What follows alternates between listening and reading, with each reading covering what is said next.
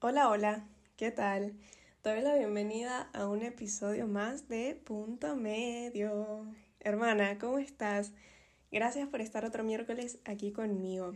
Oye, este tema, la verdad, no sé qué va a salir porque tengo muy poquitas notas sobre el tema, pero creo que me pasa un montón y conozco mucha gente que le pasa también.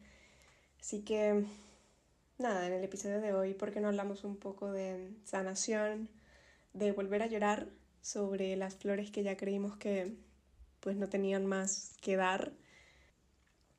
Como que siento que existe mucho, hay muchas capas con respecto a sanar. Em, así que por eso te quiero compartir mi proceso al respecto. Como siempre aclarando, no soy una profesional en ninguno de estos temas que te voy a comentar en este episodio, solo soy un punto más en internet que le gusta compartir, charlar, divagar y sobre todo abrir la conversación, que me parece muy importante en estos tiempos. Ahora sí, vamos a comenzar. A mí me pasa un montón, no sé por qué, pero siempre, siempre hay una etapa en donde vuelvo a lo que me hizo feliz en algún momento o a lo que me hizo sentir triste y me vuelvo a sentir como la última vez, si me entiendes, como como que vuelvo a sentir todo lo que sentí en ese momento. Aunque ya haya pasado el tiempo, aunque, aunque las cosas sean distintas, aunque yo ya haya seguido con mi vida, aunque yo ya haya entendido lo que pasó, aunque yo ya esté en otra, aunque yo ya sepa las razones por las cuales eso pasó o lo que no pasó, aunque yo ya tenga todo eso claro, siempre hay una etapa en donde vuelvo a llorar sobre mis flores, sobre todo eso que viví y sobre todo eso que ya creí que estaba hecho.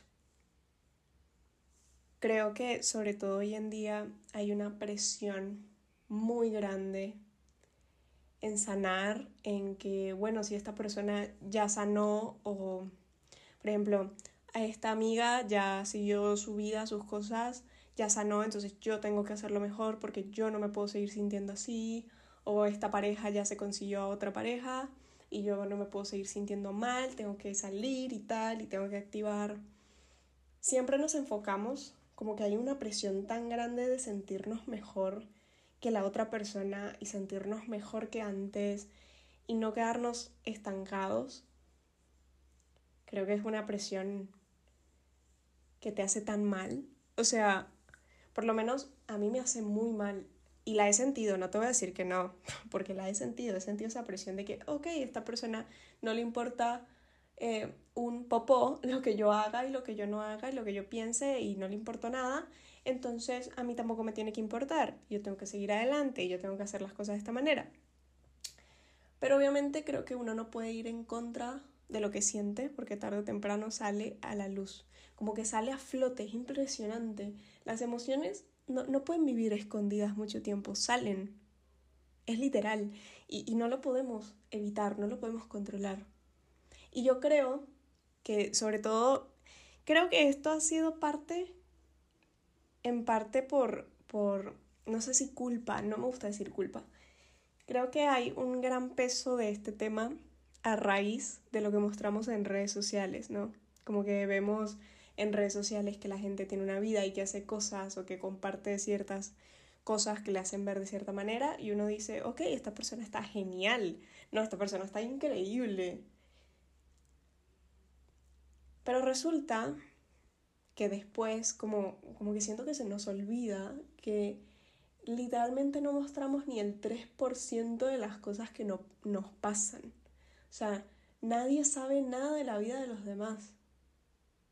Nadie sabe si esa persona que publicó, por ejemplo, que se sentía increíble, realmente la está pasando fatal. O, o que siguió adelante realmente no fue así.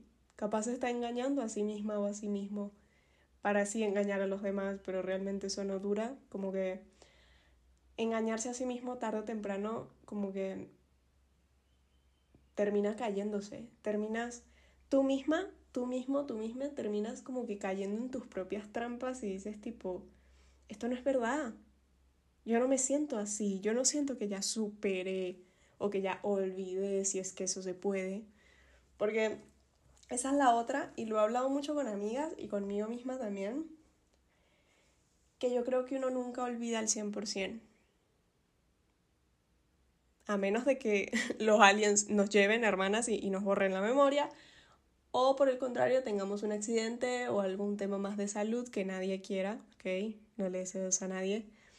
Em, pero aparte de eso, aparte de esas razones, em, es imposible olvidar. O sea, uno nunca olvida al 100%. Si hay cosas que terminan quedando como, como flashbacks, ¿no? Como, como borroso o como, como que olvida ciertas cosas, ciertos detalles pero realmente estoy segura que no podemos olvidar en su totalidad. Sobre todo si lo escribes, si tú escribes lo que te pasa o lo hablas con amigas, por chat, por redes, por correo, por mensaje, por cartas, qué sé yo. Cuando te encuentras eso, tú dices, uy, ya me acordé lo que pasó, ya me acordé lo que hice. Y a veces eso es muy bueno y a veces eso es terrible. No, yo me he encontrado con cosas que he escrito o que he dicho que digo, no, no, no, no, no. Literal. Y, y, ahí es cuando te das cuenta que uno no olvida al 100%. Uno sigue, uno sigue, uno avanza, llegan nuevas tramas a tu vida, llegan nuevas preguntas, nuevas personas, nuevos sueños, nuevas, nuevos gustos, qué sé yo cosas nuevas siempre llegan. Pero al final no puedes borrar tipo tu historia, como, como cuando escribías en los cuadernos y, uy, me equivoqué, no era esta palabra, voy a borrar, listo. No, no es así. Tipo, creo que nuestro cuaderno de vida es lo único que no podemos borrar. Tipo, si yo tengo un bolígrafo aquí, si yo lo muevo del lugar, listo, ya está, no, no puedo deshacer la acción. Lo puedo volver a mover, tipo, lo puedo volver a cambiar, de hecho lo hice. Pero eso no quita que no lo haya movido antes. Eso no quita que yo no haya hecho antes. Ya hice, ya deshice, ya rehice y ya estoy acá. tipo, no puedo cambiarlo ni borrarlo. Aunque quiera, no puedo hacerlo. Y creo que, por lo menos yo en lo personal, yo siento que soy una persona que no se arrepiente de nada de lo que hace, ni de nada de lo que dice. Eh, si hay cosas que yo digo, uy, qué mal que yo dije esto o uy, qué mal que yo hice esto, no lo volvería a hacer en la vida. Eso sí, pero arrepentirme no, porque entonces pienso mucho qué hubiera pasado si no lo hubiera hecho. Uno cree que sería mejor, pero realmente no es así. No sabes si realmente fue mejor. Y, y creo que esto lo hemos aprendido tipo en cualquier película que tú veas, en donde en donde el protagonista o la protagonista dice, ay, ojalá esto me pasara y le pasa, te pregunto, en esas películas, ¿siempre es mejor o no? No, siempre es peor, siempre la protagonista termina peor de cuando comenzó, porque por algo tomamos las decisiones que tomamos. A veces no salen como tú crees que saldrían, a veces solamente pasan.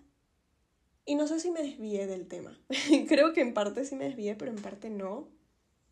¿Por qué, ¿Por qué caí aquí? Espérate. Ah, sí, claro. Entonces, nada, cuestión que, que tenemos una presión tan grande por olvidar y por ser mejor y por hacerlo mejor, cuando tú te das cuenta que nada de eso es importante. Nada de eso es importante porque literalmente es una presión que fue creada única y exclusivamente para tú sentirte mejor y pensar que los demás se van a sentir peor si tú estás mejor. Y eso no está bien, hermana. Es algo completamente humano. No te voy a decir, ay, eres una terrible persona. No, hermana. Todos hemos pasado por eso. Todos vamos a pasar por eso. Todo es así.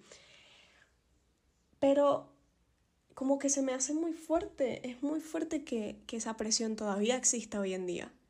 Que todavía sintamos, yo la siento hoy en día. No, no me da alegría que los demás se sientan peor y yo me sienta mejor para nada pero sí siento esa presión de que yo tengo que estar mejor y yo tengo que olvidarme de esto o yo tengo que dejar de darle importancia a esta persona o a este suceso porque entonces eh, me voy a sentir mal y mi ego se va a sentir lastimado porque los demás siguen adelante y yo no. Cuando realmente todos estamos en una. O sea, quien tú creas que está súper de bien, de 100, es verdad. Yo he visto gente que está muy bien en redes, que está muy bien con sus parejas, con sus proyectos, y es real. Pero que sepas que esas personas, como todo en la vida, también tienen algo por lo cual llorar, también tienen algo por lo cual enojarse, también tienen días malos, ¿me entiendes? Y, días terribles emocionalmente, y ansiedad, y miedo, y depresión, y, y problemas con algo, porque es así, la vida es esto, ¿entiendes? Entonces, claro, tú vives, tú haces las cosas, tú sigues adelante, estás tranquilo, tranquila con lo que haces, con lo que hiciste, ya hiciste las paces con todo eso. Y un día, muy probablemente, caigas en que, conchale, vuelves a pensar en estas cosas y a sentirte mal. Y no creo que sea algo que esté mal. Yo creo que a veces es necesario llorar sobre nuestras flores, llorar sobre eso que, que ya cultivamos y que ya seguimos adelante yo por lo menos siento una carga emocional eh, en ese momento cuando veo todo a mi alrededor y digo, wow, tipo, ya salí de ahí. O wow, me dolió mucho. Ya salí de ahí, pero me dolió mucho. Y lo lloro. Y está bien. Está bien llorar. Está, está bien. Está bien volver a recordar lo que tanto nos hizo doler. Aunque ya no estés ahí, es súper válido piensa, realmente piensa que tu cuerpo de alguna manera está drenando cosas que quizá en su momento no pudo drenar, que está soltando cosas que no pudo soltar, o que se está dando cuenta de que realmente cerró ciclos que no pensó que iba a cerrar. Entonces, si estás en ese momento donde te estás volviendo a sentir mal por algo que pasó con alguien, una idea que no surgió, un proyecto que no salió, whatever, que sepas que es súper válido que te pase, vívelo, siéntelo y agradecelo también, porque si ya no estás en ese momento, por algo es y te vienen cosas mejores, segurísimo, segurísimo. Y te lo dice una persona que básicamente todos los días se pregunta, tipo, ¿cuándo va a suceder este cambio? Tipo, ¿cuándo voy a salir de este proceso? Lo hablo mucho con mis amigas, tipo, hay días en donde yo digo que no quiero querer a ciertas personas porque ya basta que no quiero seguir dándole importancia a ciertos temas porque ya basta. Pero es que eso es un proceso, yo no puedo forzar, yo no puedo forzar a que le salgan flores a un terreno en donde hubo guerra o en donde literalmente me costó mucho surgir o en donde simplemente sentí demasiado y quedó ahí. No, no puedo forzar esas cosas. Y cuando pienso tipo, y, esto lo, escribí para un, para un Substack, no sé si lo leíste, pero se trata de, de esto, de lo justo y necesario. A veces es mejor una respuesta y ya que quedarnos en la incertidumbre con todas esas preguntas. Entonces, a veces yo prefiero pensar tipo, esto es así, no le importa nada, no me importa nada y seguimos adelante. y ya está. Pero no es así.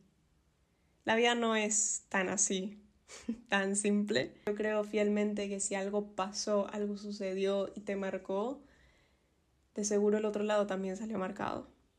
Persona, situación, proyecto, lo que sea. Tipo, eh, para mí es imposible que, que, que algo tan intenso no sea recíproco, que algo tan vívido no sea recíproco. Para mí es imposible. Y lo escribí en una frase también. No sé si la llegué a compartir. Espero que cuando estés escuchando esto ya la haya compartido. Pero es así. Sí, eso siento. No te voy a decir tipo, quítate esa presión de tal.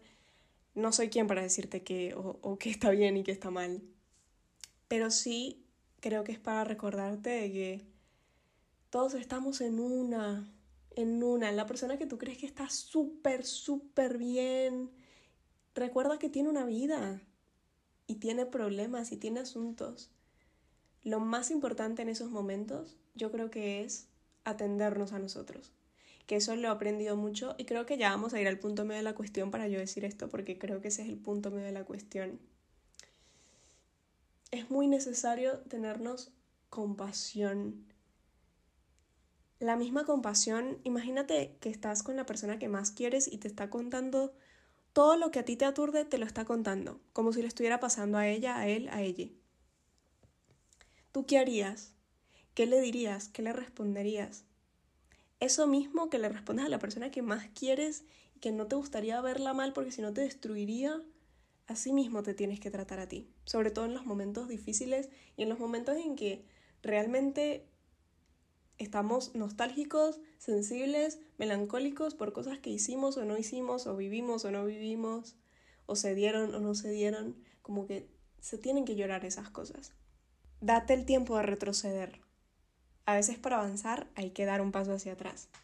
Y no creas que eres la única, el único, el única que está pasando eso, porque déjame decirte que estoy un 99% segura que esa otra persona, que ese otro proyecto, que ese otro camino también le afectó, cambió, le trastogó de alguna manera. A veces no necesariamente las personas em, se sienten así por algo que tú hayas hecho. A veces es porque algo que pasó les llegó a una fibra interna, algo les mueve que dice, uh, aquí hay una nueva, aquí hay una nueva incógnita, aquí hay algo que resolver. A mí me ha pasado un montón eso, que hay situaciones con personas que yo digo, conchale, está fuerte, pero a veces no es necesariamente lo que pasó con la persona, sino lo que pasó en sí. ¿Entiendes? Y a veces sí es la persona. Y bueno, hermana, son, son cosas que pasan, pero de que te trastocan, te trastocan, de que están ahí, están ahí y como que estoy muy cansada de que esta presión interna y social exista, de que ya tienes que olvidar, tienes que superar, tienes que tal, tienes que tal, porque eso no es, no es superar, eso no es ser mejor para ti, literalmente es como forzarte hacer algo o sentirte de una manera en la que tú no estás lista para sentirte. Y está bien que no te sientas lista para hacerlo. Eso no te hace menos. Que no estés lista o listo o liste para seguir adelante, para hacer cosas, sino que necesitas un momento de pausa. Todos necesitamos una pausa. O sea, mira el mundo en el que estamos, hermana, por Dios. mira todo lo que está pasando, todo lo que pasa. A la vez te digo que te esperan cosas muy buenas, 100%, porque hay cosas muy hermosas allá afuera, esperándote. Muy buenas, muy hermosas. Pero es necesario tomarnos una pausa de la vida y de las cosas. A veces no necesariamente dejar de hacer es una pausa, porque tú puedes dejar de hacer, pero no sentirte mejor. Yo lo que hago cuando necesito una pausa es literalmente hacer cosas que me nutren. Por ejemplo, ah, te voy a dejar un video, cuando saque este episodio te voy a dejar un video que vi literalmente ayer de 40 cosas que puedes hacer para sentirte mejor. Lo máximo. Y la chica me dio unas vibes tipo tan lindas, tan relajantes, que te la voy a compartir, ¿ok? Em, pero eso, como que hacer cosas que te nutren, limpiarte la cara, eh, hacerte las uñas, ver un video que te dé demasiada risa, ver películas que te encanten y que ya las hayas visto, pero te encantan tanto, vuélvela a ver. Eh, cocínate algo rico o pídete algo para comer o em, qué sé yo, sal a caminar, dibuja, qué sé yo, algo que te guste, que te nutra y que te recuerde como que esa seguridad de que estás en casa, estás bien, estás protegido, protegida, estás a salvo. Creo que eso también me ayuda un montón cuando lloro sobre mis flores, porque es como que, hey, mira esto, está bien, estoy acá, estoy acá. Y eso es muy importante también, como recordarlo. Ay, qué lindo episodio, chicos. Chicas, hermanas, qué lindo episodio, me gustó. Me sentí como como energizada al decirlo, no sé por qué. Como que me ha pasado mucho estos días que he vuelto a llorar sobre mis flores, hermana, tipo en mi vida personal, como que he vuelto a llorar cosas, recordar cosas, extrañar cosas, personas, tiempos. Entonces creo que me ha hecho muy bien y creo que decirlo desde este lado me gusta, como que siento que es parte del proceso y que espero que te haya servido, que te haya gustado y coméntame qué te pareció este episodio Recuerda que también puedes seguirme en Instagram y en redes sociales como el diario de Ren, guion bajo, guion bajo. Eh, este podcast también tiene su espacio en Instagram como punto medio podcast, guion bajo, guion bajo, guion bajo. Tengo algo con el guion bajo. Lo dije en un episodio, lo vuelvo a decir, sepan disculpar. Pero es que Instagram solo me dejaba poner guion bajo, hermana. ¿Era eso o no teníamos nombre? Así que... Nada, tenemos que vivir con ello. Te agradezco, como siempre, una vez más por haber llegado hasta acá y espero escucharnos la semana que viene en otro episodio. Te mando un abrazo muy, muy, muy, muy grande. Bye.